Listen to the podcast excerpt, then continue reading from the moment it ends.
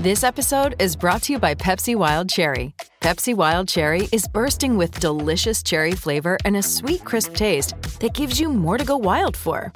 Getting wild may look different these days, but whether it's opting for a solo Friday binge watch or a big night out, everyone can indulge in their wild side with Pepsi Wild Cherry, also available in Zero Sugar. So grab a Pepsi Wild Cherry and get wild. 6:30 CHED Inside Sports with Reed Wilkins. Weekdays at 6 on 6:30 CHED. Three, Golden Knights 2 with 12:17 left in the third period. So, Oilers fans, you want the Penguins to hang on and win that one in regulation time.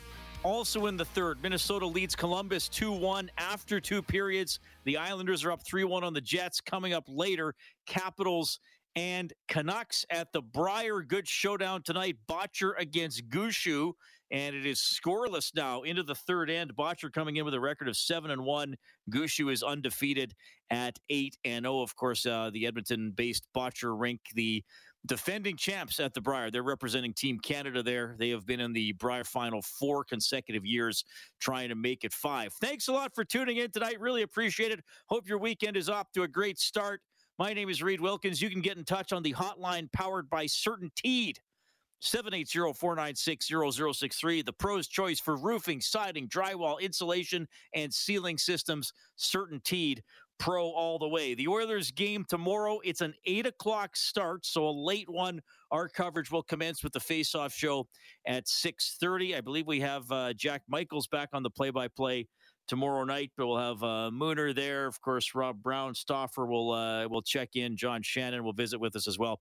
Going to be a fun night. The Oilers played the Lightning well back in late February, but I know there was a lot of debate on Mike Smith's performance in that game. Allowed 4 goals on 22 shots. There were a couple of funny bounces in that game. The Oilers fought back, and don't forget, Leon fired that sharp angle one-timer off the post late in the third period. They could not tie it up. So hopefully the Oilers can reproduce that effort and, quite frankly, reproduce the effort that they put forth the other night against the Washington Capitals. Again, looks like Josh Archibald will be in, and Mikko Koskinen going to be the goaltender again. Skinner and Sevier both loaned back to Bakersfield today, so certainly the spot is there for Archibald. And the way they practiced today when they did run some lines, it was Archibald on that fourth line with Malone and Cassian. The Oilers did more of that small—I call it small ice stuff. I don't know if that's the right technical term, but again, in the zone that the visiting team defends in the first and third periods, they had a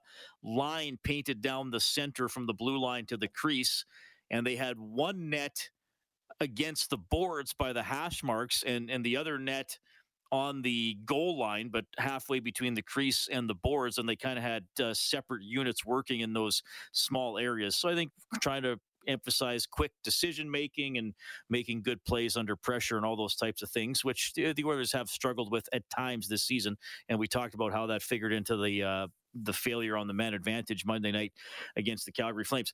Great to have Craig McTavish on the show. Joins us twice a month and told a great story about Don Koharski. When Koharski was reffing and McT was complaining late in a blowout game, and Koharski said, "Well, I'm not going to give you a penalty tonight, but watch out tomorrow because I got you again." And McT says the Oilers paid for it with the officials for the next few weeks after that. I love the line that he gave. He didn't like the referees who were both arrogant and incompetent. He could live with an arrogant guy who was a really good ref, and he could live with a really nice guy who struggled sometimes making calls. But if it was both, then you were in McT's bad books. As he said, he didn't like the non-call against Hyman, but he felt overall that wasn't a well-officiated game between the Oilers and the Capitals. So there you go. McT weighing in on that and talking about the line combinations a bit and getting ready for the trade deadline. It was interesting. He referenced what Pierre Dorion from Ottawa said, as quiet as it's ever been. Now, there's still 10 days to change that. Again, I don't expect a huge splash by the Oilers, but man, oh man, if they could bulk up that defense a little bit with a little size and experience, I think that would help. What's going on for the Tampa Bay Lightning? Well, they're in one of their quote-unquote worst slumps of the year, though in the grand scheme of things, it's not that bad of a run. But Dave Randorf from their play-by-play chair is going to enlighten us when we get back. I can also tell you that the Oil Kings and Swift Current are tied 1-1 halfway through the second period. Oilers and Lightning tomorrow for a closer look at the two-time defending champs. Their play-by-play voice, Dave Randorf. Dave, welcome back to the show. How are you doing? I'm doing pretty good. Doing very good. We are not on the road for this Western Canadian trip. We're calling games off too, but I can't complain. We have been in the rinks up until this point all season. We're going back on the road. It was simply a decision that our television bosses made. They didn't want to get anybody stuck north of the border and having to get locked up there and when we've got lots of games. So they erred to the side of caution. And you know what? I'm able to play golf on the off days down here at home. So it's a good trade-off, Reed. I'm not complaining. Yeah, you're lucky. No, courses aren't quite open here yet, but hopefully we're inching slowly in that direction for sure. Are you a good golfer, by the way? Like, people, and I ask that because people who listen to me regularly will know, especially in the summer, I often lament my lack of any sort of ability on the golf course. Well, I must admit, I've been living here now for over a year, and my golf game's getting a lot better. I will say that. I've got a great practice facility that's like 5 minutes away, so I go there a lot, and I played a lot in the last year. So I'm getting pretty good now, Reed, actually. The game is picking up, that's for sure. Okay, well, you owe me a few strokes if we ever actually get to play, which would be fun someday. Hey, Oilers and Lightning, first of all, I mean, they played recently. I'm wondering what your impression of that game was, because I think the story for me and a lot of Oilers fans and media was very solid game for Edmonton. Maybe didn't get a key save, and maybe a couple of bounces went the Lightning's way. You know, Leon hit the post with about a minute left. It was kind of a low-event game. It was kind of seen as a positive performance for the Oilers, even though they lost. What was a Lightning perspective of that one? Oh, I think that's exactly right. Everything you just said, I would agree with all that and more. It was a closer than the score indicated type game. I think they always kind of had a slowish start, if I remember correctly, but they built as the game went on. And Vasilevsky does what he does. He makes a couple of key stops. And who was in net for that night? That night for the Oilers? Smith played that night. Yes, yeah, that's right. It was Smith. That's right. Former member of the Lightning, of course. I wasn't working that game, actually. It was a national game down here. And my sons were here for their very first visit. And so we were sitting in the seats. And so that was kind of fun to just watch it and enjoy it with them, but also just watch the game. And I thought McDavid was excellent. Draisaitl, they both, had the key points. And Hyman had that very, very nice goal. I think it was a good road effort against a very good team. I think from a Lightning perspective, that game was one of those ones where they probably didn't play great, but still won. And they've had a bunch of those games recently, and now it's starting to kind of bubble to the surface. It's only, where are we? Mid-March, and there's lots of hockey left. But the talk around here with Tampa Bay is that they are in a bit of a funk. They've had slow starts. They've fallen behind by 2 goals in 3 of their last 7 games, including against Winnipeg the other night, where they just had a terrible start. They were much better on Thursday night against the Flames. Overall, much better. The Flames just played well. Johnny Gaudreau had a hat trick, but the Lightning took a few more steps towards getting back to their game, playing predictable hockey, playing shutdown hockey. The game against Calgary was really kind of decided in a 1-minute span at the end of the second period. It was 1-0 for the longest time, a goal by Gaudreau. Then Kalorin ties it, and then the Flames get 2 in the final minute of the second. 2 quick ones, bang, bang, and it's 3-1. And, the Flames, who are very good and are unbeaten when leading after 2, went into the mode that the Lightning have become known for, which is shut you down. They're not going to give you a sniff in the third period. And so now you're swimming upstream on the road in a rink where the Flames have barely lost 2-3 months. And there you have it. It's they lose. But overall, they were much better. However, the last 10-game segment, I think John Cooper would like to see his team play a little harder in its own end, a little more structure, limit the odd man rushes that they've been giving up uncharacteristically, and give their goaltender a little bit more help because Lord knows he shows up on time, night in and night out, and makes a lot of saves. But his numbers have taken a beating lately. He's got 1 win in his last 4, and I think it's mainly because of the overall team play in front of him over the last few games here. So the Lightning, who have played a lot of hockey over the last 2 years, the sky's not falling here. I'm just giving you a realistic snapshot of where they're at right now. The reality is This is the first time they've lost two games in regulation all season long. So game 57, and you can say that, they haven't even lost two in a row since early January. This is the first time they've lost two in reg all season. So that's pretty good. And if that's a slump, they'll take it. Right. Yeah. That's not much of a slump for a lot of teams. Now I'm wondering, obviously really competitive with Florida. I know Carolina's in the other division, but you know, that Southeast swing has been kind of the new Death Valley in the National Hockey League. Tampa Bay going into the deadline, like, is there a specific position you're looking at and saying, okay, like they got to add, or that's a slot in the lineup where, man, oh man, if they could just shore that up?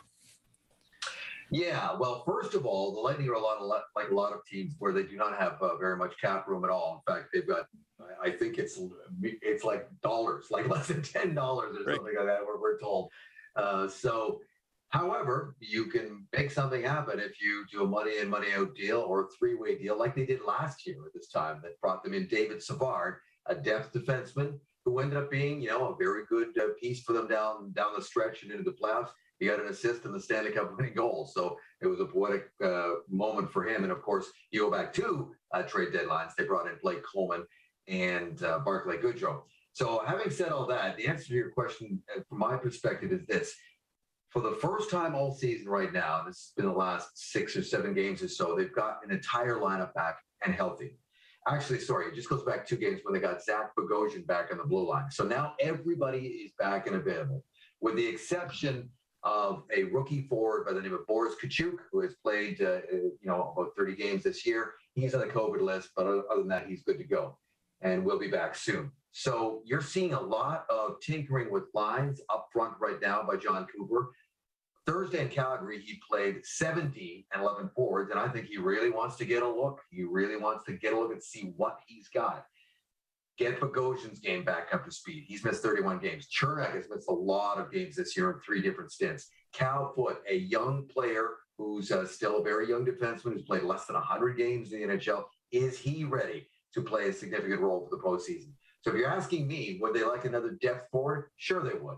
But the priority to me is a depth defenseman, bringing in another guy that can be a 6 or 7, or depending on who you bring in, but primarily a 6 or 7 guy, because your top 4 is rock solid. Your top 4 is Hedman and Ruda. Ruda plays very well with Hedman, and Hedman trusts him, and he allows Hedman to do his thing, and he's the steady Eddie of that pairing. Then you got McDonough and Chernak. And then on the third pairing right now, you've got Sergachev, who's a first-line defenseman on a lot of teams, but he's on their third pairing there. And right now with Bogosian and Foote would be the extra. Is that the combo they want? And I'm not so sure. I think they would like to add on the bottom end of that group. Yeah, well, I think the Oilers might be looking to add on defense as well. So, yeah. Who isn't? Probably about 27 teams. So, for sure. Hey, before I let you go, another interesting angle for this game is the Tampa Bay Lightning, of course, won the Stanley Cup in Edmonton. in the like, that's such a weird. That's one of those, you know, the 50 years from now, the kids. I don't know if they're gonna have paper sports almanacs or whatever, like I used to look at when I was a kid. But like, what? Why? Oh yeah, there was this pandemic thing. But I get, like, you get the sense it's special for them to visit here, or it was just so unusual at that time that it's. You know, they won it, but there wasn't fans and the same sort of vibe. Like, is there? No, without a question. I'm not there, as I said, with the team on the road for this particular trip, but I have no doubt in my mind that it will be a special, time for them to go back into that building, be in that room again, where they all won a lot of guys won their first cup. And it started the beginning of a back-to-back and what they hope is going to be a three-peat. And they can do it again. You know, they will get their game back together, and they will be competitive once the playoffs start. And whether or not it happens, we'll see. But it all started right there in the bubble. And I think a lot of players, and certainly everybody in and around the organization, is very proud of that cup because of what it took for them to be on the road for how long were they on the road? 6, 8 right. weeks? How long was that bubble tournament? Started in Toronto, no fans. No contact with the outside. It was, everything was sterile. You went from the hotel to the rink. That was it. And it started a run in which they've played an incredible amount of hockey. People forget they won 2 Stanley Cups inside of a 12-month period. you have to kind of wrap your head around that for a minute and then recognize just how much hockey this team has played and how many stops and starts there have been with COVID and everything else. So it means something for sure. And it's no doubt it'll be special, and it'll be a lot better this time around, obviously, because the place will be packed Saturday nights, Hockey Night Canada, all that kind of stuff. So it's going to be special. And no doubt, with the Oilers getting the big win the other night, they're coming in on a high too. And they certainly know that they want to get off to a quick start against this Lightning team. I think we're in for a good one tomorrow night. Yeah, I hope so. It's a big game for sure. Dave, it is awesome to catch up with you. You're always a gentleman when you come on the show, and I'm glad you leaving Canada hasn't ended your availability for little old inside sports. I appreciate it. You know what? It's thank you, Reed. Anytime, I have always listened to you and Rob and the post game. That was my routine, by the way. I think I've told you this, but I'll tell your listeners. When I was doing the Hockey Night games, I would get my headphones on. I'd walk back to the hotel and I'd flick you guys on and listen to what was said in the breakdown of a win or a loss. And so it's always a pleasure. And to tell you the truth, it's too bad I'm not here calling the game, because I would finally have to call a game from upstairs. I've only been up there once, and that was to be on your show for a pregame. And other than that, I don't think I've ever even been up there, because we used to call a game always from down low. So, anyway, I'll miss seeing you face-to-face, but maybe next time, Reed. 6:30 CHED Inside Sports with Reed Wilkins. Weekdays at 6 on 6:30 CHED.